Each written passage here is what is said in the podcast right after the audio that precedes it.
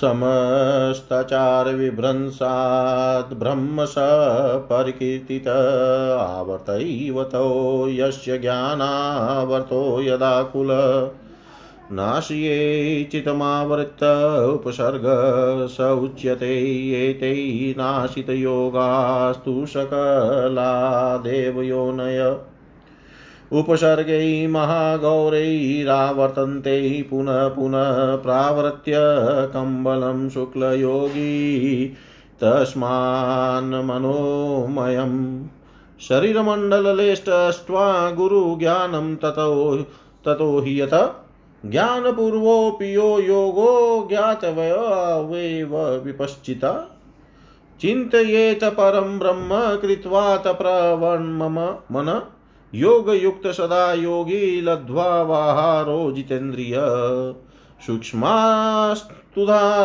सप्तभूराध्यामुग्निधारयेत धरित्री धारयेद्योगी तत्सौक्ष्म्यं प्रतिपद्यते आत्मानमन्यते चोवति दग्धं च जहाति स तथैवाप्सुरसंसूक्ष्म तद्वदुद्रु पंच तज पंच तेजसी स्पर्शे वायो तथा तद तद्दिभ्रतस्तस्य धारणां व्योम्र सूक्ष्मां प्रवर्तिश्च शब्दं तद वजह जहाति स मनसा सर्वभूतानां मनस्या विशते विश, विशते यदा मानसीं मानिसतप्ते त्वेतानि योगवित् सम्यग् विज्ञाययो लर्कतस्य निवृत्ति न विद्यते एता साधारणा तु सप्तान्ना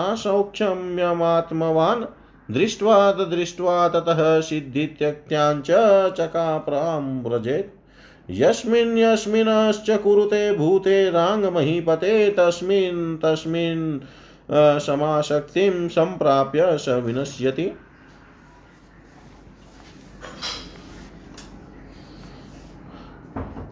जिसके प्रभाव में ज्ञानावर्त जलावर्त के समान आकुल होकर चित्त को विनाश करता है उसी को आवर्त उपसर्ग कहते हैं। योगी गण इन समस्त उपसर्गों के प्रभाव द्वारा सब देव योनि और योग से भ्रष्ट होकर बारंबार संसार चक्र में लौटते हैं। इसी कारण योगी मनोमय मन के बनाए श्वेत कंबल से आवृत होकर शरीर मंडल में गुरु ज्ञान को अवलोकन करे। कारण की बुद्धिमान को ज्ञान पूर्वक योग करना जानना चाहिए।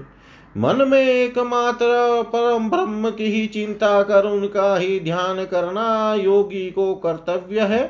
योगी पुरुष निरंतर जितेंद्रिय लघु भोजी और योग युक्त होकर बुरादि सात प्रकार की सूक्ष्म धारणा मस्तक में धारण करे। वह धरित्री को धारण करे तो उसका उसको उसका सूक्ष्म विदित होगा। वह आत्मा की इस प्रकार चिंता करने से धरित्री का बंधन छेदन करने में समर्थ होगा। इसी प्रकार जल में सूक्ष्म रस, तेज में रूप, वायु में स्पर्श और आकाश में सूक्ष्म प्रवृत्ति और शब्द धारण पूर्वक परित्याग करना चाहिए। जब मन द्वारा समस्त भूत के मन में प्रविष्ट होकर मानसी धारणा करी जाए तब ही सूक्ष्म मन उत्पन्न होता है। इस प्रकार से योगी पुरुष समस्त भूत की बुद्धि में प्रविष्ट होकर अनुत्तमा सूक्ष्म बुद्धि स्वरूप लाभ करके उनको परित्याग करता है। हे अलर्क, जो योगी इन सात प्रकार के सूक्ष्म भाव को भली भांति जान कर परित्याग करता है उसको फिर जन्म ग्रहण करना नहीं पड़ता। आत्मवान पुरुष इस इन सात प्रकार की धारणा का सूक्ष्मत्व बारंबार दृष्टिगोचर करके बारंबार सिद्धि विसर्जन पूर्वक परमागति को प्राप्त हो। हे महीपते, वह जिस जिस भूत में अनुरागी होता है उस उस भूत में ही आसक्तिमान होकर विनाश को प्राप्त होता है। तस्माद् विदित्वा सूक्ष्माणि संसक्तानि परस्परम् परित्यजति यो देहि सपरं प्राप्नुयात् पदम्। एतान्यवतुंसन्धाय सप्त सूक्ष्माणि पार्थिव भूतादीनां विनाशोऽत्र सद्भावज्ञस्य मुक्तये गन्धादिषु समाशक्ति संप्राप्य स विनश्यति पुनरावर्तते भूप स ब्रह्म परमानुषम्। सप्तैताधारणा योगी समतीत्य दीक्षति तस्मिन् तस्मिन् लय सूक्ष्मे भूते याति नरेश्वर। देवानां सुराणां वा गन्धर्वो रगरक्षसां देहेषु लयमायाति संगनाप्नोति च क्वचित्। अणिमा लघिमा चैव महिमा प्राप्तिरेव च प्राकाम्य च तदेशित्वं वशित्वश्च तथा परम्। यत्र कामावशायित्वं गुणानेतास्ततेश्वरान् प्राप्नोत्यष्टो नरव्याघ्र परं निर्वाणसूचकान्।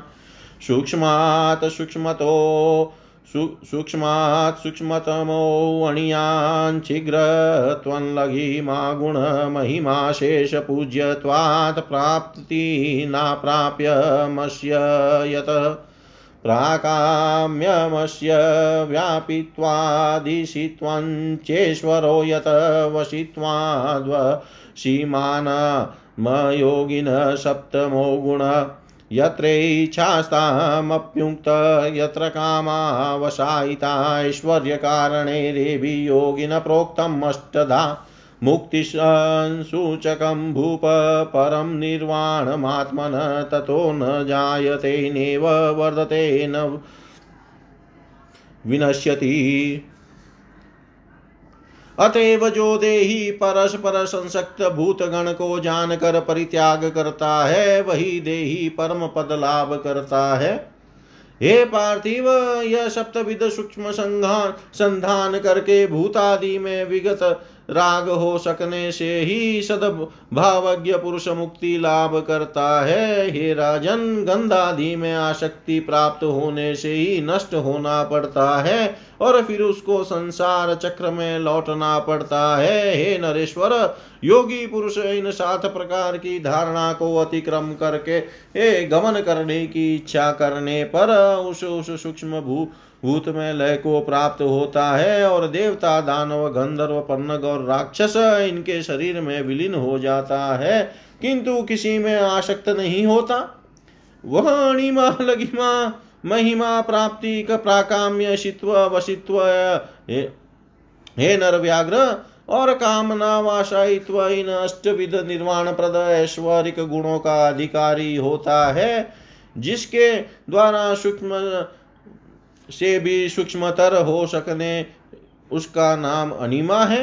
जिसके द्वारा क्षिप्रकारिता अर्थात सब कार्यों में शीघ्रता उत्पन्न हो उसको लघिमा कहते हैं। जिसके द्वारा सबका पूजनीय हो जाए उसका नाम महिमा है। जिसके द्वारा समस्त अभिलाषित प्राप्त हो उसको प्राप्ति कहते हैं। जिसके द्वारा ध्यापित्व शक्ति उत्पन्न हो व्यापित्व व्यापित्व शक्ति उत्पन्न हो उसका नाम प्राकाम्य है। जिसके प्रभाव से सबका ईश्वर हो जाए उसको ईशित्व कहते हैं और जिसके प्रभाव से सब वशीभूत हो उसका नाम वशित्व है। यह वशित्व ही योगी जनों का सातवां गुण कहा गया है। जिसके द्वारा अपनी इच्छा अनुसार जहाँ तहाँ गमन और इच्छा अनुसार सब कार्य साध हो सके उसका ही नाम काम कामवासायिता है। इन आठ प्रकार गुणों के प्रभाव से ईश्वर के समस्त कार्य करने में समर्थ होता है। हे राजन, यह सब गुण मुक्ति की सूचना कर देते हैं, अर्थात इन सब गुणों के प्रकाशित होने पर ही जानना चाहिए कि योगी शीघ्र ही मुक्ति लाभ करेगा। इसके निर्वाण लाभ होने का समय उपस्थित है। अब उसको जन्म ग्रहण करना नहीं पड़ेगा, वृद्धि को प्राप्त होना नहीं पड़ेगा तथा विनिष्ट होना भी नहीं पड़ेगा।